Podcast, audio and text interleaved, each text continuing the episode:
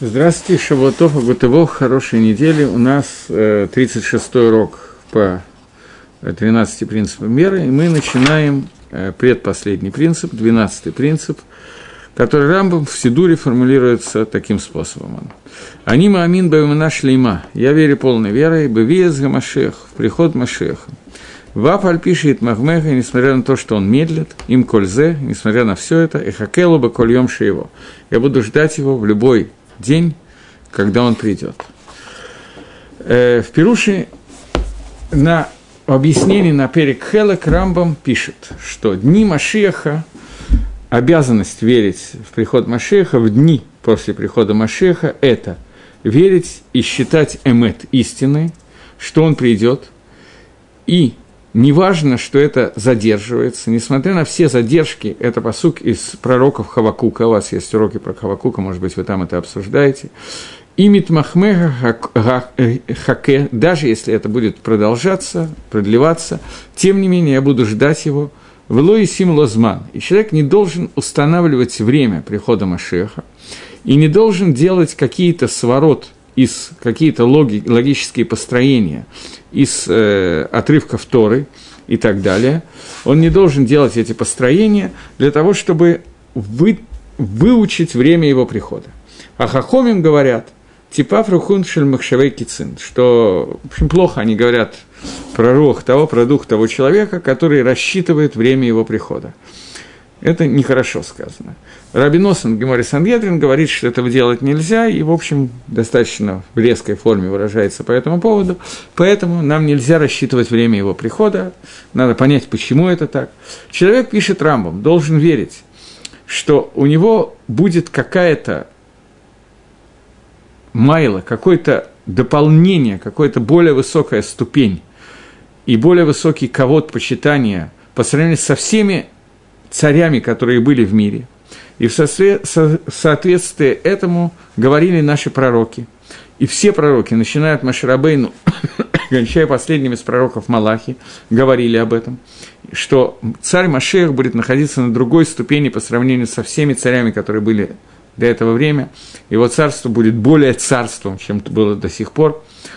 И тот, кто сомневается в этом, в приходе Машеха и так далее, или он преуменьшает Мадрегу ступень царя Машеха, он называется человеком, отрицающий Тору, поскольку Тора прямо свидетельствует в Паршат Белами и в Паршат Атем Нисавим, говорит Рамбам, в двух местах, Тора прямо свидетельствует о приходе Машеха и его ступени.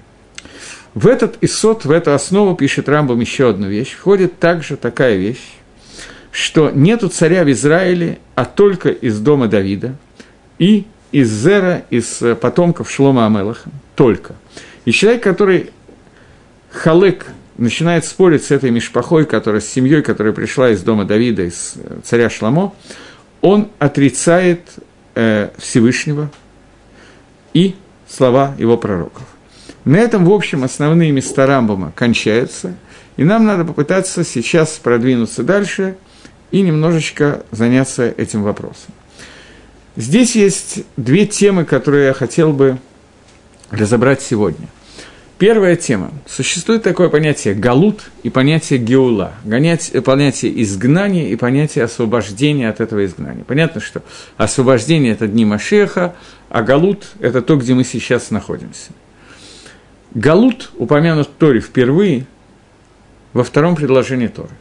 Гарит за это Тоу Увогу. Была земля пуста и нестроена. Пуста и нестроена – это первое описание Галута, которое есть.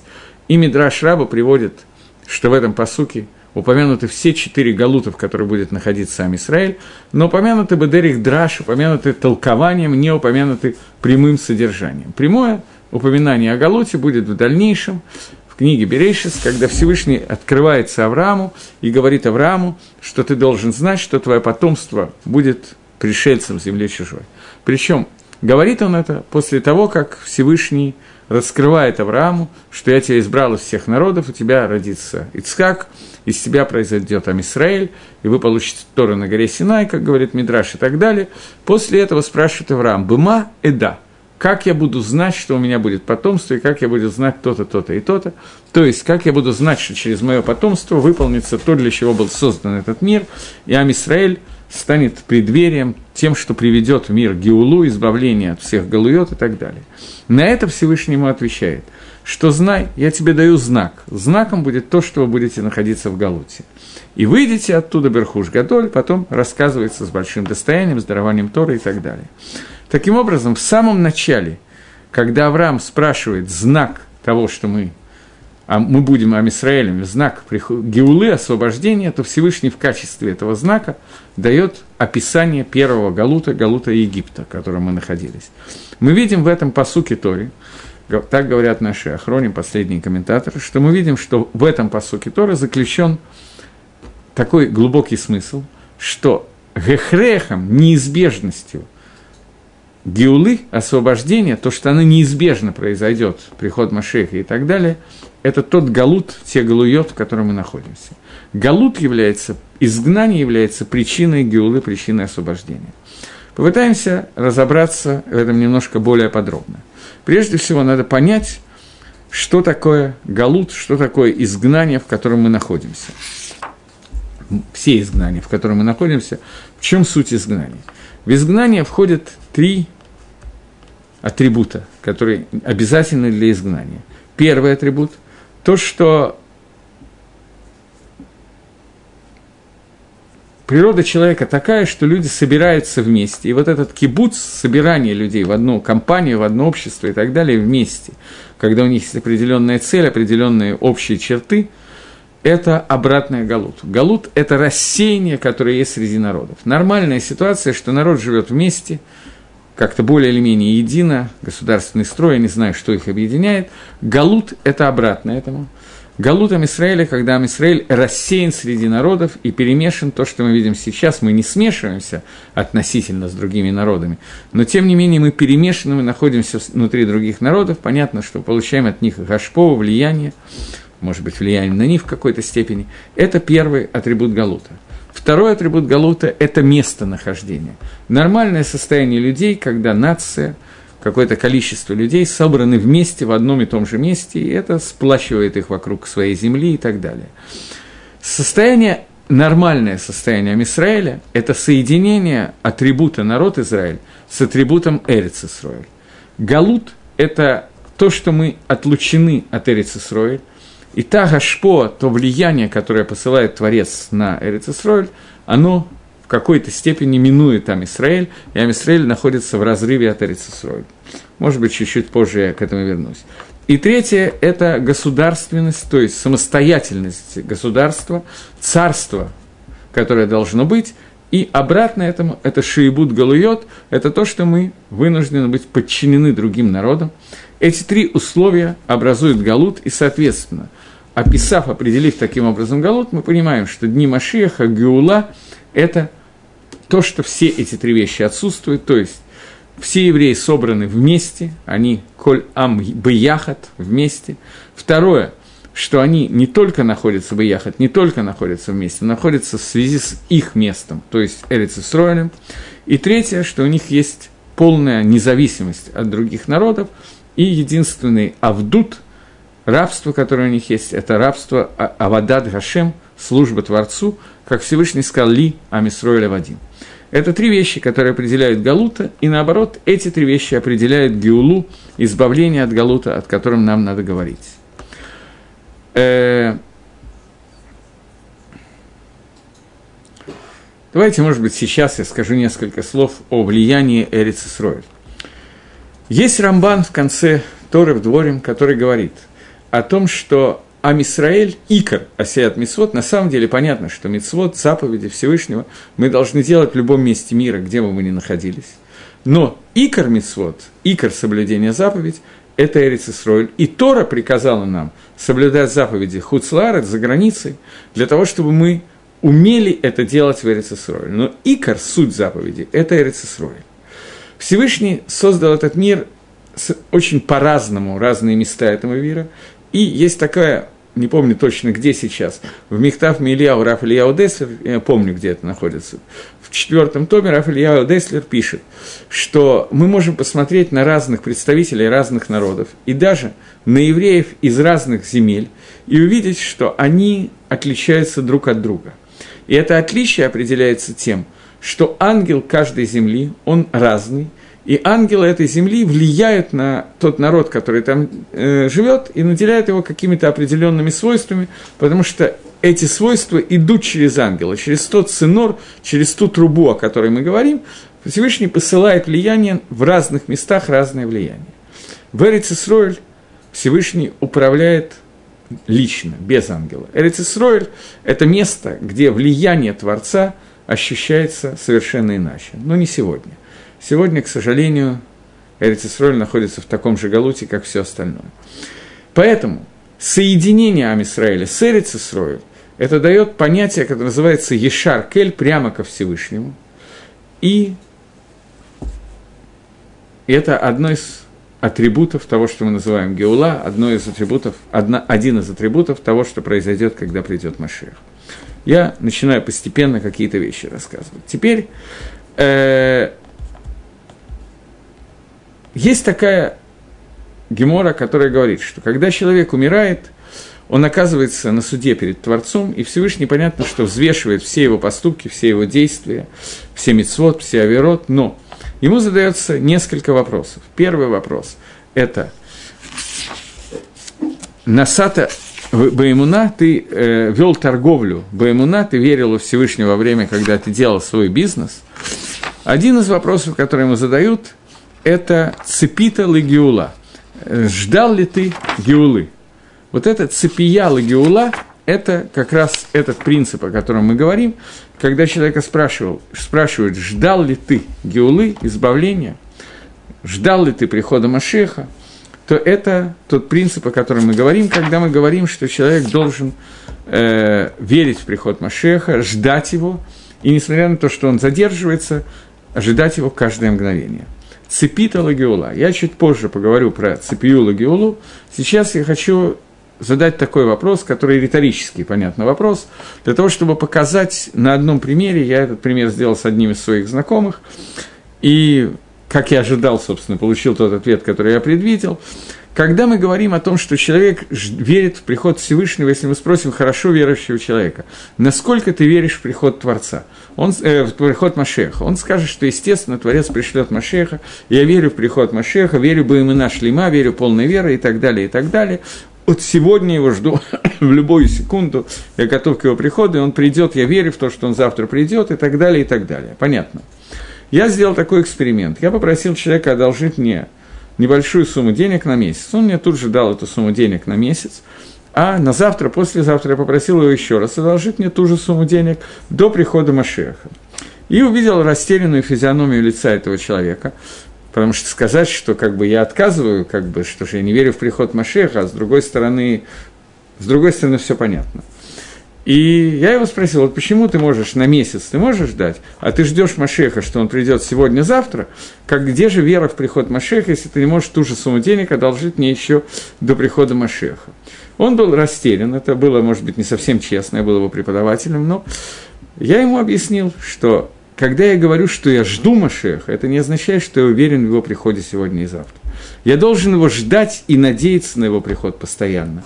Но это не означает, что я уверен, что он придет завтра. Если я в этом буду уверен, то я немножечко идиот.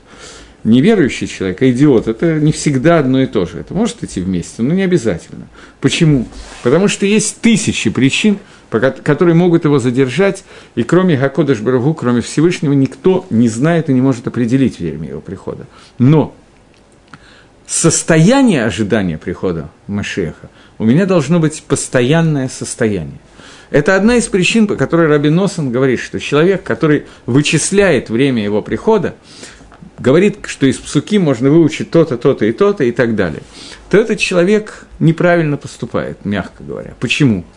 В чем хисарон? Человек считается вычислить время его прихода. В чем тут такой изъян? Чем плохо знать, когда он придет?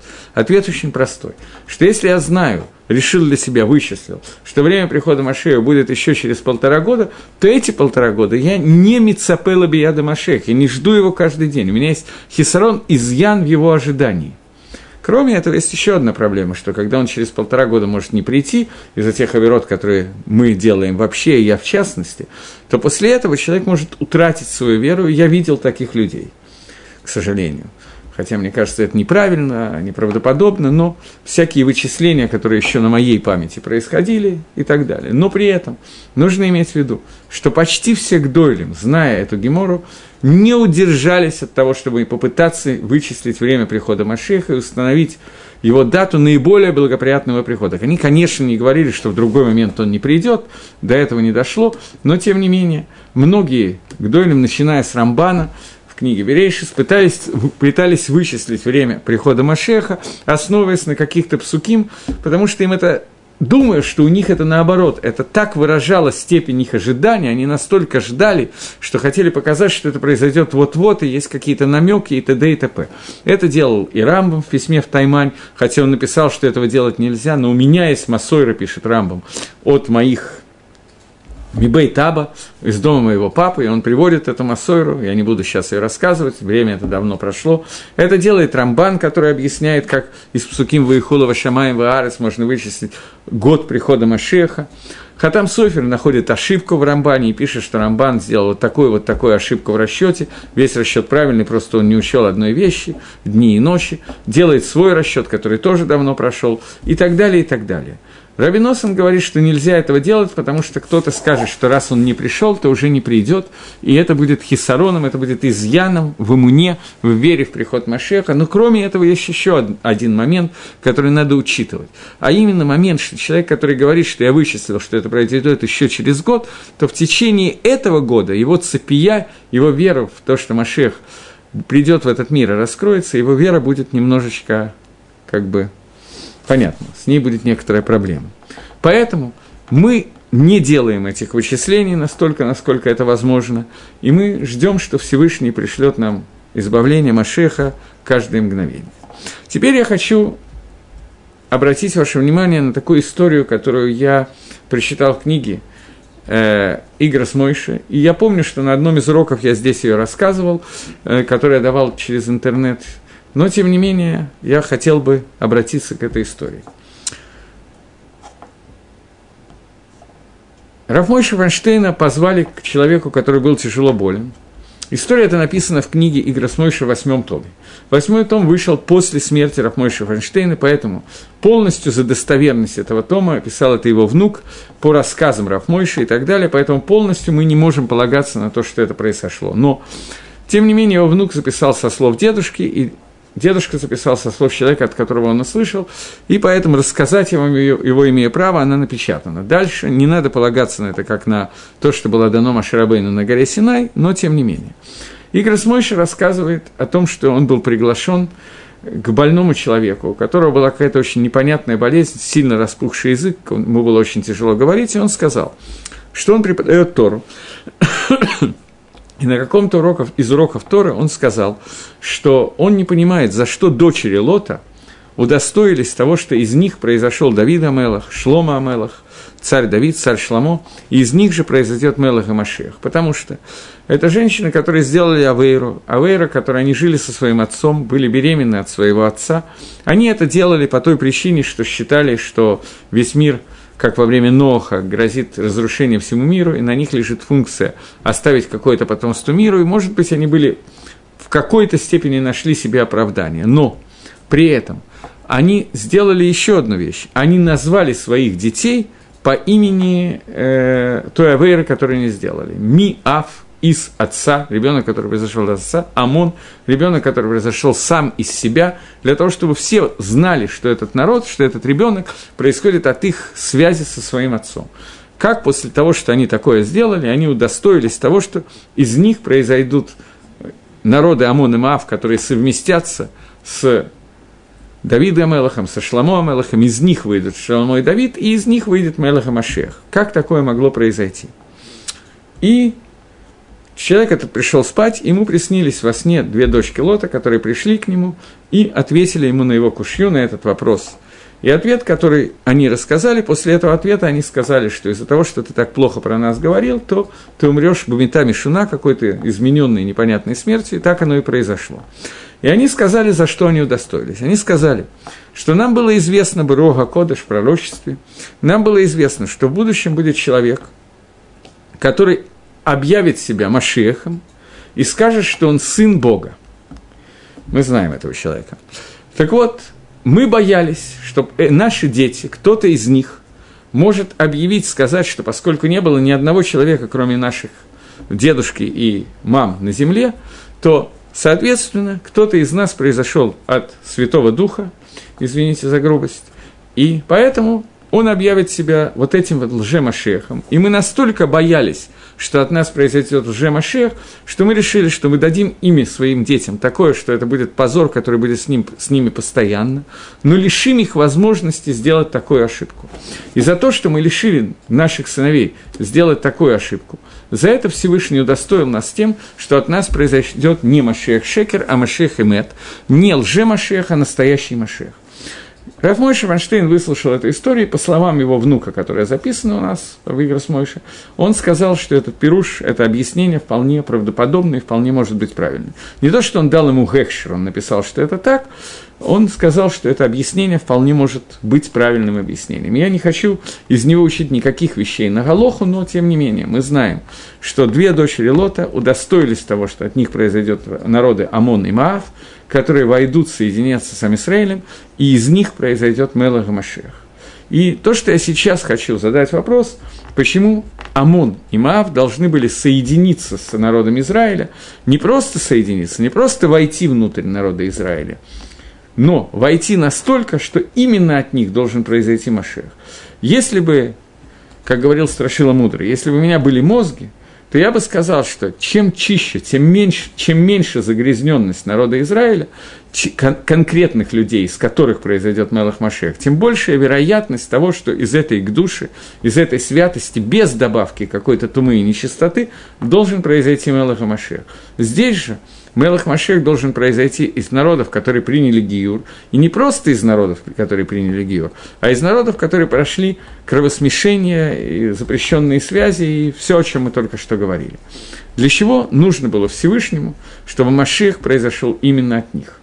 Вопрос, который понятный, и вопрос, который на поверхности. И когда мы говорим в иммуну, в веру в Биада Машех, то я думаю, что мне так кажется, что правильно, я думаю, что это будет не один урок на эту тему. Я хотел бы начать вот с этого момента. Теперь этот вопрос пока мы на некоторое время оставим и помним, что мы должны лицапот ожидать, надеяться на приход Машеха постоянно. Приход Машеха – это избавление Геула от трех накудот, от трех вещей, связанных с Галутом. Я хочу просто напомнить то, с чего я начал, о которых я говорил. Это – соединения разрозненных народа Израиля, во-первых. Второе – это микум, место соединения Эрец. И третье – это Малхус, подчинение только царю Машеха, который является как бы проекцией Царства Всевышнего на земле, и, соответственно, полное отсутствие зависимости от других народов – это три вещи, которые являются основной в Геуле – как пишет в общем Рамбам, который пишет э, известный Рамбам, на которого Райвит Халек, но мы пока пойдем по Рамбаму, который пишет, что Райвит с этим спорит, Райвит говорит, что Псуким говорят о другом, мы еще будем это обсуждать, но Райвит пишет, что нет разницы между приходом Машеха и нашими днями, а только Шейбут Гелуйот, а только то, что будет отсутствие зависимости Сройля от остальных народов, и они не будут им подчинены, и будут подчинены лично Творцу, а это и есть три вещи, о которых мы только что сказали, и в Рамбаме они написаны прямо. Окей. Итак, Машех должен собрать воедино народ со всех концов нашей планеты необъятной и привести их в Эрицесрой.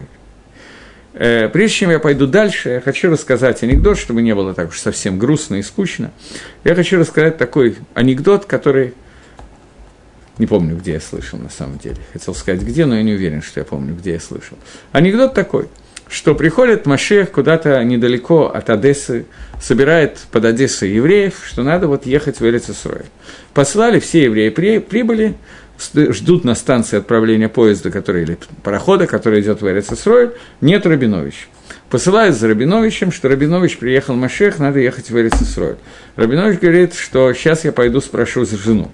Идет к жене, излагает ей свою точку зрения, вот пришел Машех, собирают всех евреев, все евреи должны приехать в Эрицесрой. Жена говорит, а как же козы, куры, что мы будем делать с козами, с курами, как мы... Ну, аргумент, козы, куры. Рабинович приходит обратно, сообщает, что вот жена говорит, что никак не поехать, козы, куры, еще что-то. Ему говорят, да ты что, Машех собирает всех в Эрицесрой. Если вы останетесь здесь, подумай, козы, куры, ладно, а что с казаками делать будут? Придет очередной погром и так далее. Казаки – это серьезный аргумент, он пошел сообщить жене, что есть казаки. Приходит казак к жене, говорит, что вот как же, ты хочешь, чтобы мы остались, все уедут, а придут казаки, погром будет, что же мы будем делать, вырежут всех коз, кур, нас тоже немножко и так далее. Жена слышит казаки, это да, это серьезный аргумент. Она спрашивает, скажи, а нельзя, чтобы Машея взял казаков в Эрицесроль, а мы с козами и курами остались здесь? Это анекдот, понятно, но анекдот, который немножко показывает – в несколько грустном состоянии, показывает, насколько мы ждем Машеха. Мы ждем Машеха, потому что есть казаки. Это то, что Всевышний смог с некоторым трудом с его стороны, то есть ему, наверное, это было не очень трудно, нам было трудно понять, но донести до нашего сведения. Шиебут галует, что погромы, нехватка денег, это мы прекрасно понимаем. И вот на что мы рассчитываем? Что мы соберемся в Эрицесройль, денег будет навалом, все будет замечательно, будем сидеть и от безделия маяться дурью. Это, в общем, то, как мы представляем время Бияда Машеха. И это, конечно, некоторая трагедия. И поэтому одна из вещей, которой нам надо заняться на этих уроках, это понять, что произойдет, почему мы должны ждать прихода Машеха, что изменится и чего мы ждем. Но до этого давайте попытаемся понять, для того, чтобы перейти ко второму вопросу, я специально задал сейчас два вопроса, надо, по-моему, ответить, попытаться на первый вопрос. Второй вопрос – это что именно мы мецапим, когда мы говорим о приходе Машеха? А первый вопрос – это, это вопрос о том, почему Машех должен был произойти из Амона и Маава, из двух э, народов, которые находятся в состоянии наибольшей тумы, которую можно себе представить, тумы от э, запрещенных связей между родственниками. Теперь давайте попытаемся ответить на этот вопрос.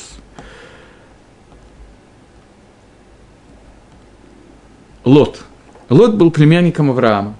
Будучи племянником Авраама, он выучил от Авраама очень много и хороших качеств, и Торы, и устройства мира, и того, для чего надо жить в этом мире и как надо служить Всевышнему. Нужно понять, что это человек, который прожил с Авраамом и, в общем, даже путали с Авраамом. Он был человеком достаточно праведным. И вот на каком-то этапе у них произошел некий спор, галахический спор, спор по поводу того, даже не между Авраамом и Лотом, а между пастухами Лота и пастухами Авраама, спор по поводу того, можно или нельзя кормить своих овец урожаем, который растет на земле, которая обещана Аврааму, но еще не принадлежит Аврааму. Авраам считал, что поскольку она мне только обещана, но сейчас она принадлежит народам, которые заселяют, то я должен покупать, а пасти свои стада, я должен только на землях, которые называются гефкер, на полях, которые никому не принадлежат. Воровать не надо. Лот же говорил, что поскольку вся земля обещана Аврааму, то это все равно обещание Всевышнего. Понятно, что Творец сдержит свое обещание. У Авраама нет детей, значит, соответственно, я его наследник.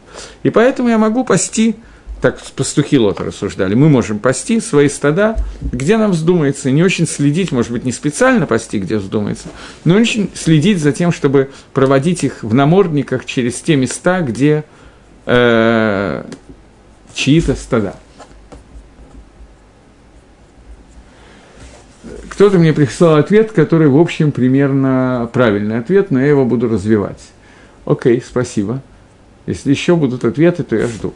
Э, так вот, Лот отделяется от Авраама, вернее, Авраам говорит Лоту, что поскольку у нас есть некоторые махлоки с мировоззрения, то мы должны разделиться. И вот Лот оказывается в доме Аморе, в городах, которые в дальнейшем будут разрушены, и оказывается судьей, который следит за соблюдением законов города с дома, а именно законы, которые, как мы знаем, законы, которые говорят, в общем, общий лозунг с дома заключался, они не разрешали воровать, не разрешали убивать, но был общий лозунг «шили-шили, шельха-шельха» – «моё-моё, твое-твое».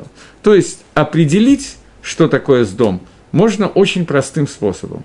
Полное отсутствие атрибута хеседа, полное отсутствие желания делать какую-то сдоку, добро кому-то другому, общий эгоизм и полная оторванность одного человека от другого. Это суть города с дома, и там Лот следит за исполнением этих законов, запрещающих принять гостей, запрещающих дать сдоку и так далее, и так далее. И вот происходят некоторые события, которые являются переломом в истории Лота и в общем всего мира, и Тора их подробно описывает. А именно, Лот становится судьей города, верховным судьей города, то есть становится тем, кто издает след...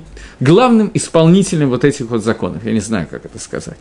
И в этот день к нему приходят ангелы. Но Лот не знает, что это ангелы, и оказывает им вдруг, приглашает их домой, и оказывает им не просто хесед, а хесед на самом высоком уровне, когда там собираются вокруг него люди и пытаются, хотят их убить, то Лот защищает их с готовностью пожертвовать жизнью себя и своей семьи, то есть он готов все ради митсвы гостеприимства – он полностью меняется, дошел до самого низа, и вдруг переломная точка, он вектор стремляется в другую сторону.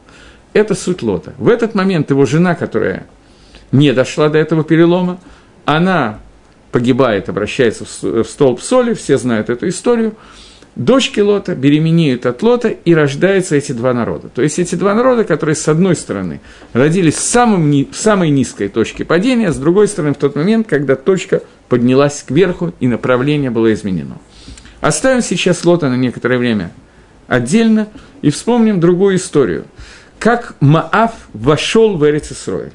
Есть посук, что когда, начнем раньше, когда, не в Эрицисроиль, а в зем, не в землю Израиля, а в народ Израиля, я имею в виду, что когда евреи вышли из Египта, они должны были пройти через территорию Маава и Амона и попросили пропустить их через их территорию что они будут покупать воду и еду, еду возьмут с собой, воду покупать за деньги и никогда ни к чему не прикоснуться, только чтобы им дали пройти до э, Эрицисроэль. На это ответили э, Маав и Амон, что они выйдут войной и вышли войной против евреев и сказали, что в Йомар и Дом Лота Аворби. И Маав, и Дом, и Маа, и Амон, они все сказали, что ты не пройдешь по мне. Ты не сможешь пройти по моей территории. Они вышли войной. В этот момент Тора издает запрет, который говорит, что маавитянин и аманитянин, которые сделают гиюр, они не могут жениться на, евреи, на еврейке, и гиюр они делать могут. Они могут принять на себя Творца, запретить это никто им не может и не собирается, но смешаться с народом Израиля не могут из-за тех качеств, которые у них есть.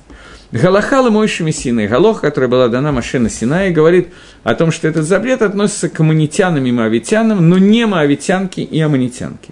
Галаха это была забыта, поскольку не очень актуальна была, редко встречалась, до тех пор, пока человек по имени Эльмелах не спускается с двумя своими сыновьями Кельона Махлон и женой Номи в Маав, и там его дети женятся на двух мавитянках и умирают – Две моавитянки, которые приняли Гиюр, Папаштус, Арпа и Рут, они э, возвращаются вместе с Номой и возвращаются в Эрицесройль после того, как их мужья умерли, и Нома уговаривает их не идти с ней в Эрицесройль, поскольку делать им там будет нечего, и ей удается уговорить одну из них, Орпу, но Рут давка хамата, Рут прилепилась к своей э, свекрови и приходит в Эрицесройль и собирает милостыню для своей свекрови, кормит ее и заботится о ней и так далее.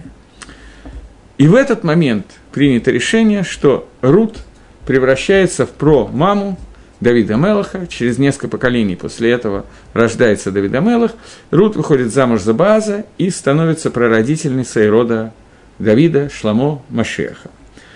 И все говорят в один голос, какая причина того, что Рут этого удостоилась, хесед, который она сделала. Хесед, который она делала без расчета получить что-то обратно старой женщине, которую все покинули и от которой нечего ждать. Вот этот хесед э, шель эмет, который она делала, это то, что, из-за чего она удостаивается, что из нее произойдет Мелаха Машех. Теперь попытаемся разобраться. Вильнинский Гаон пишет, что Рут не знала Галахи. И она решила, что раз ее муж еврей умер, то это означает, что посук, который говорит, что не войдет моавитянин в общество Всевышнего, относится не только к мужчине, но и к женщине. Поэтому ей нельзя никогда будет выйти замуж за еврея, соответственно. Если женщина не выходит замуж, то я сейчас не буду входить, какие могут быть исключения, но обычный общий пшат Гемора в трактате Ксувас говорит, что Алам Аба, грядущий мир, человек может получить только за одну заслугу, за заслугу Лиму Тойра. Гемора спрашивает, Амгарец, который не учит Тору, или женщина, которой не заповедано учить Тору, каким образом он может удостоиться Алам Аба, он, она, и отвечает, что Амарец, когда он делает какую-то торговлю, помогает Талмитхохам в изучении Тора, может дать сдоку для изучения Тора. Женщина, сегодня Дери Хагав, сегодня женщина тоже может дать сдоку для изучения Тора, но в то время, когда женщины редко бывали, что они работали и так далее, они в основном жили вместе с мужем, то каким образом женщина может получить Алам Аба за ту Тору, которую учит муж, и за ту Тору, которую учат дети – Сегодня может сложиться ситуация, что у нее есть еще одна возможность, например, давать сдока Талмит Хахаму на изучение Торы и так далее. Но стандартная заслуга женщины в изучении Торы – это в изучении Торы мужа и детей, за это она получает Аламаба. Чтобы не было вещи, которые иногда вызывают вопросы. У женщины есть n плюс один количество мецвод – я не могу точно сказать сколько, но много. Раз, два, три, много. 248, 365 заповедей не делай, еще энное количество заповедей делай, которые должна выполнять женщина. Разве они не дают ей награду в будущем мире? Гемора говорит, что нет. Награду в будущем мире только за изучение Торы. Мицвод, который делает, это определяет, я приведу такой пример будущий мир заперт на замок, и стоит дверь. Чтобы открыть эту дверь, нужен ключик золотой. Золотой ключик, который открывает эту дверь, это только Тора, который выучил человек, или муж этой женщины, или дети этой женщины, и так далее. Или тот Талмитхохам, которому она помогала учить Тору каким-то другим способом, это то, что открывает вход в Аламаба. Уровень грядущего мира у каждого человека разный. Это определяет те мецвод, которые делает человек. Но ключом для открытия этой двери является только Тора, и другого ключа нет. Понятно, о чем я говорю, я надеюсь. Так вот, в связи с этим Перушем Рут, которая считала, это не то, что Перуш, нету никого, никого, кто с этим спорит. Это Гемора в трактате Ктубот. На эту тему есть довольно много в четвертой части на. Рут, которая считала, что она не может выйти замуж, что Тора ей запрещает выйти замуж, так как она мавитянка. Соответственно, у нее не будет сыновей, которые учат Тора, и мужа, который учит Тора. Она считала, что Аллам Аба у нее не будет. Поэтому все мецвод, которые она делала, она делала лишем шамаем, не ради награды, а только ради того, чтобы выполнить мицву. Поэтому мицвод, который, все мицвод, которые она делала, она делала только лишем шамаем, даже без примеси каваны, что там может быть какая-то награда. Одна из причин, по которой она удостоилась Аламаба, это то, что ту хесед, тот хесед, то добро, которое она оказала Наоми, она оказала только как хесед шелемет, не надеясь на какую-то награду со стороны Наоми и со стороны Всевышнего. Ни награду в этом мире, ни на награду в будущем мире. Поэтому за это хесед шелемет, за это бесконечное добро, которое она оказала, она удостоилась того, что удостоилась. Теперь давайте попытаемся увидеть одну вещь. Суть Лота – это то, что это человек, который уходит от Авраама, атрибут которого, раскрытие атрибута которого в Торе, это атрибут Хеседа. Поэтому Авраам, его, когда рисуют для детей, чтобы дети поняли, кто такой Авраам, то рисуется шатер, открытый во все четыре стороны, потому что суть Авраама была Хесед, бесконечное добро, когда он пытался раскрыть Тору для всех народов мира, для всех и всего показать, раскрыть знание Всевышнего, приблизить всех к Творцу и так далее – и это главный атрибут Авраама. Понятно, что у него были и другие атрибуты, но это главный из его атрибутов. И вот Лот отделяется от этого человека, от Авраама, и попадает в сдом. От бесконечного хеседа он попадает в ситуацию бесконечного эгоизма и превращается в главного судью города Сдома, который следит за соблюдением законов, которые выражаются девизом «Мое, мое, твое, твое». Я никому ничего не должен, никакого хеседа нет и в помине. Теперь мы видим – что главная черта этих народов Амон и Маав – это отсутствие Хеседа. И вот, Лот делает переворот, и от полного эпогей нижней точки отсутствия Хесада, судьи города с дома, превращается в человека, который жертвует собой для того, чтобы оказать Хесад, оказать добро гостям, которые к нему приходят. Рут, моавитянка, ее основная награда за тот бесконечный хесед, который она без расчета на какую бы либо не было награду оказывает Наоми. То есть мы видим, что суть народа Амава и Амона, на самом Амоном не будем заниматься, та же самая примерно, это переход от бесконечной вот этой вот эгоизма, от антихеседа в состояние хеседа. Вот этот вот переход – это то, из чего должен произойти Мелах Машех. И попытаемся понять, почему Машех должен произойти именно из этого. Суть Машеха, его работа – это поднять Давайте начнем чуть раньше. Работа всего народа Израиля – это поднять те искры к душе, святости, которые Всевышний рассеял во всех творениях мира, и которые находятся абсолютно всюду, и которые находятся в Галуте, так же, как мы с вами сегодня находимся в Галуте. И основной Галут – это Галут Шехины, Галут божественного присутствия. Просто по поводу Галута Шехины мы переживаем примерно так же, как мы переживаем по поводу того, что растаял снег, который был пять лет назад. Примерно одинаково это нас волнует, к нашему, к, мы, к нашему глубокому сожалению. Просто поскольку умственное развитие такое, что мы не очень точно понимаем, что такое галут шехины. Тем не менее, на каком-то уровне мы должны это тоже почувствовать. Так вот, поскольку шехина, божественное присутствие, оно ушло вместе с нами в галут, и этот галут – это некий изъян, который находится во всех мирах, то мы созданы для того, чтобы этот галут исправить. И это одна из каванот брахот Гоэль Исраэль. Гоэль, выводящий из изгнания прямую связь этого мира с Творцом. Не только народ Израиля, но весь этот мир, который связан через прямой связи с Творцом, должны, должен быть выведен из Галута. Так вот, когда мы говорим об этих нацисот к которые находятся в изгнании, то наша с вами задача – достать их и направить их к Творцу, поднять их к Творцу. Хасиды на этом делают больший упор, чем Литаим, но здесь все согласны с тем, что это икор того, для чего создан этот мир, и это наша авойда в этом мире, это наша служба в этом мире.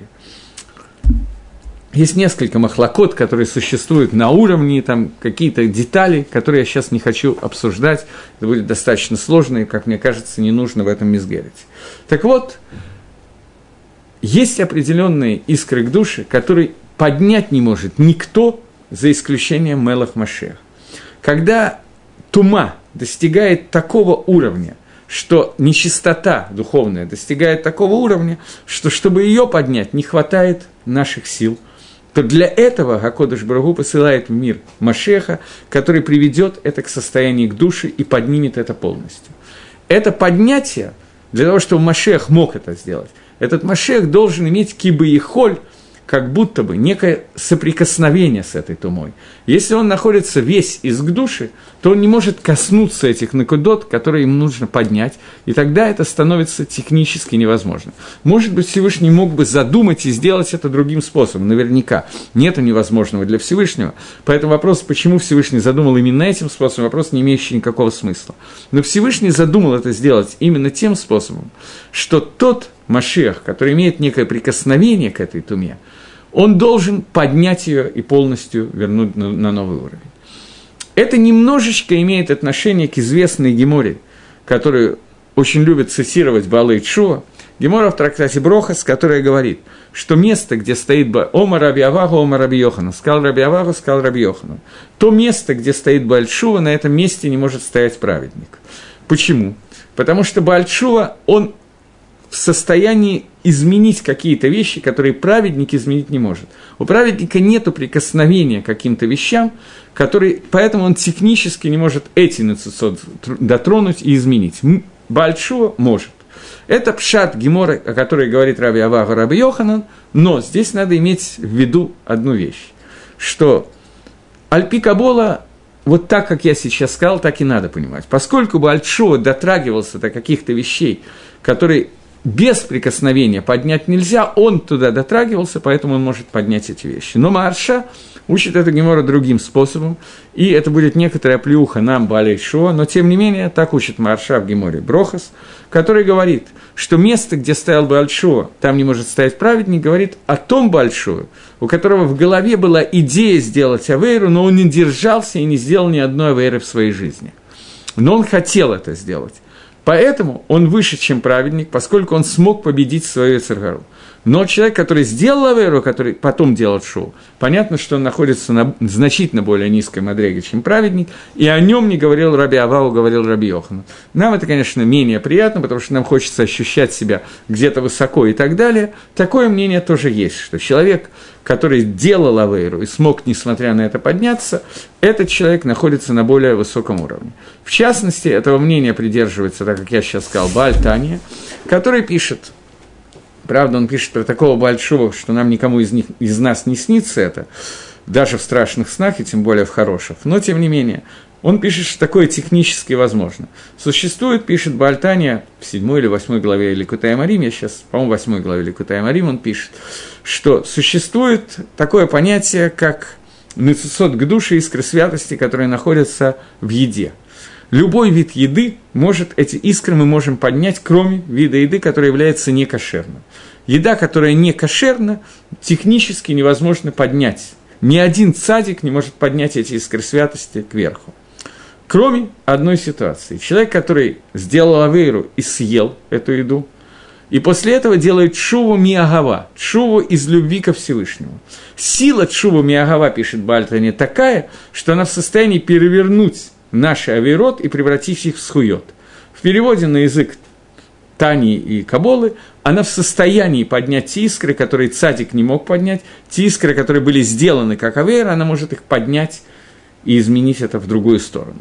Таким образом, по Тани можно очень легко объяснить, что означает, что место, где стоит э, большое, там не мог стоять садик. Вот с помощью этой главы, правда, Тани так не объясняет, так я сейчас понимаю это. Ну, думаю, что это и есть кавана Сефера Тани. Окей.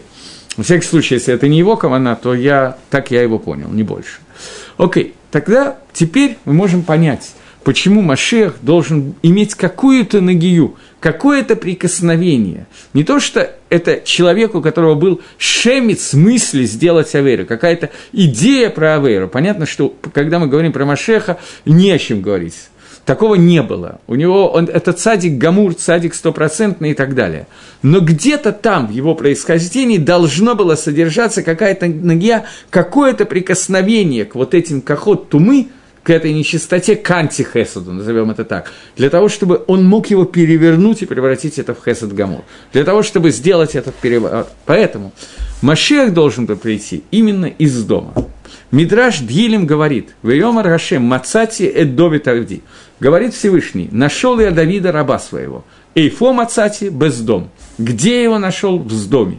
Как может Машех быть, э, Довид, э, Машех Довид Амелах – который был Машех, в смысле помазанник Творца, как он мог быть найден в доме, потому что для того, чтобы стать настоящим царем и вести народ, он должен был выйти из этого, оторваться вот от этого понятия, которое называется антихесед, понятие с дома. Я думаю, что я более или менее понятно объяснил этот момент, поэтому на этом я сейчас эту часть закончу. Теперь, цепита Лаишуа. Когда мы говорим про цепию Лаишуа, то надежда на избавление, о которой мы говорим, то здесь надо коснуться такой вещи. Прежде всего, нам надо понять, на что именно, чего именно мы ждем. Мы ждем прихода Машеха для того, чтобы сказать Лыхаем, выпить с Машехом на бродершафт, или есть какие-то еще таамим, когда мы ждем Машеха. Я хочу, чтобы вы поняли, что ждать Машеха – это не означает в полупьяном состоянии кричать «Вивонт Машех Нау» на различных языках – это означает много-много большее, и Раби Акива мог себе позволить сказать, что он боится дня прихода Машеха. Он боится, потому что он говорит, что если весь это, все мучения этого мира – это беременность, то время прихода Машеха – это роды. Я думаю, что все прекрасно понимают, что Ракива ждал прихода Машеха и надеялся на него каждую минуту, настолько, что он даже мог продумать, подумать про Баркозбу, Барказибу, что это Барковбу, он мог подумать, что этот человек – это Машех. Настолько он ждал этого времени. При этом он боялся, понимая, что это такое. Мы в основном сегодня, к сожалению, способны только немножечко поорать, и то в лучшем случае. А так вообще не думаем на эту тему, что еще, наверное, хуже. Поэтому до того, как мы будем говорить о том, что такое, чего именно мы ждем, я бы хотел обратить ваше внимание на одну деталь. Рамбом, я буду на эту тему, вероятно, говорить на следующий урок, потому что сейчас я уже вижу, что мало времени. Рамбом пишет, что когда человек, у меня здесь нету Рамбома, я так думаю, что нету Милхамот, последнего тома Рамбома, скорее всего, нету, может быть, мне сейчас его подкинут, но если его нету, то я скажу более или менее краткое содержание, что если будет человек, который из дома Давида, который будет вести войны Машеха, то он, и он будет цадик Гамур, стопроцентный праведник, Бехескас, что он цадик, то этот человек Бехескас Шиумелаха Машех. Он объединит весь Амисраэль, у него есть хазока, про него можно думать, что он Мелаха Машех. Если же ему удастся отвоевать все на свете и построить храм, то это Машех Вадай. Из этого Рамбама есть те, кто медаиким, что Мелах Машех вначале придет, а только уточняют, что в Рамбаме написано, что вначале появится Мелах Машех, а после этого будет построен Бейда Мигдаш. Есть те, кто учит Рамбама иначе, но я думаю, что мне уже Рамбам не нужен, я более или менее объяснил, но это общая точка зрения про Рамбама, более подробно мы будем разбирать ее на, на следующем занятии без Радашем. Так вот, если появится человек, который построит храм, то мы знаем, что это Бавадай Мелаха Машех. Строительство храма нужно для того, чтобы мы, придется мне, вероятно, в следующий раз принести Рамбама сюда, Седр Милхамот, Э, если появится человек, который построит храм, то в этот момент возобновится храмовая служба, возобновятся жертвоприношения. Что такое жертвоприношение? Карбонот. Карбонот, который происходит от слова «ликарев» – «приближать». То, что соединяет нас с Творцом, и весь наш мир соединяется Всевышним. Когда будет построен храм, мы мецапим на его постройку, мы надеемся на его постройку. Теперь есть такая гемора в трактате Бава Миция, Дав Кув Юдалет, Гемора, которая говорит о том, что... Гемора задает вопрос, я не, не совсем его готовил, но думаю, что я смогу справиться. Гемора говорит, что есть такой вопрос. Рувен должен Шимону деньги, Шимон приходит брать с него деньги, а денег у Рувена нету. С него можно взять его имущество – можно взять все его имущество, или нельзя брать какие-то вещи, которые нужно, орудие труда для того, чтобы Рувен мог как-то жить, зарабатывать, кровать, чтобы он мог спать и так далее. Есть махлоки с Амараем. Махлокис, который называется, спор, который называется Мисадрим Лабальхов или не Мисадрим Лабальхов. Делаем мы этот Сидур или нет? Лагалоха говорим, что не делаем, что брать можно все, если он должен. Так Шульханорах пасак. Но это Махлокис решоним и Махлокис, в частности, внутри Тируцин Тосфос – Гемора говорит, что некий человек, по-моему, Рафсафра, встретил как-то Илья Уганови на Гойском кладбище. Если вы меня сейчас спросите, что дел... зачем Илья Уганови нужно было пойти на Гойское кладбище, чтобы именно там встретиться с Рафсафра, я вам отвечу, я не знаю. Больше ему нечем было заняться. Их вейс. Для меня это загадка уже много лет. Но, тем не менее, именно там встретил он Илья Уганови и задал вопрос. Каген, что ты делаешь в Бейт Кварот? Что ты делаешь, Каген, на кладбище? Ответил Илья Анови, что ты Амора и не знаешь Седр Тагород, ты не учил Седр Тагород, что на нееврейском кладбище Карен может находиться. Нету Тумата Халим, объяснил ему Галаху, что есть разница между еврейским и нееврейским кладбищем, и здесь я находиться могу. Спрашивает Рамбан простой вопрос. А, Рафсафра ему ответил. Рафсафра ему ответил, да, ты прав, я не знаю Седра Тагород. И что ты ко мне прицепился? Ну, естественно, другим нусахом, не таким, как я говорю я настолько занят парносой, мне надо кормить семью, что я с трудом выучил три седра. Чет... Седр Тагород я выучить не смог, четыре седра. Я с трудом выучил нормально, хорошо выучил четыре седра. Понятно, что так как Рафсафра Амора выучил четыре седра, никто из нас не выучил ни одну Мишну. Но он сказал, что я владею четырьмя седрами, а именно седр, который говорит Моэт, праздники, Орохаим, как надо жить, какие брохи говорить и так далее. Это понятно, это Галахала Майса, я знаю. Ношим законы бракосочетания, разводов, отношений и так далее, это тоже я знаю. Следующий седер, Назикин, ущербы, кто-то кого-то ударил, бык мой забодал твоего, сколько платить, это я тоже знаю. И Котшим.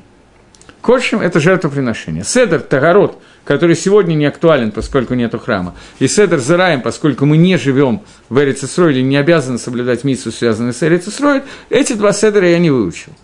Рамбан задает простой вопрос. Почему он не выучил Тагород и Зараем, связанные с ритуальной нечистотой нет, связанные с семенами с Эрицесройль нет, а с Котшим – да, жертвоприношениями – да. Какая разница? Жертвоприношения тоже мы сегодня не можем делать, поскольку у нас нет храма. Котшим и Тагород понадобится одновременно. Почему Тагород он не выучил, а Котшим он выучил? Отвечает Рамбан, что Равсафра таким образом хотел ликаем мицву, которую, ту, которую мы сейчас с вами учим, а именно цепита Лаишуа. Изучением Торы, изучением закона жертвоприношения, Баиюн, глубоким изучением Седра Котшим, он выполнял заповедь надеяться на приход Машеха, надеяться на избавление, на построение храма. Таким образом, Рамбан нам дает понимание того, что такое гедер, что такое определение вот этой вот заповеди ждать Машеха и готовиться к Ишуа. Ховицхайм, который был, как известно, Кагеном, он написал много книг. Кроме Мишны Брура и книги Ховицхайм, про которые все знают, есть еще книга Ликутей Галахот, менее известная книга Ховицхайма, которую он написал на, на всю Седер Котшим.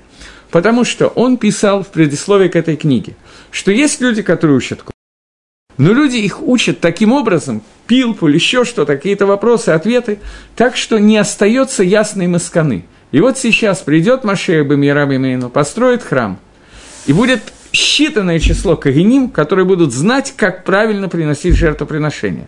Они, может быть, будут какие-то там вопросы владеть, но чтобы нормально владеть так, как мы владеем Шульханорухом, в этом случае так, в этом так, здесь то, здесь то, будет считанное число кореним, которые будут знать. И он написал книгу «Краткий Шульханорух для кореним», для того, чтобы корены знали, как правильно приносить жертву он действительно был Мицапел Ишуа, но Мицапел Ишуа, он ждал этого избавления.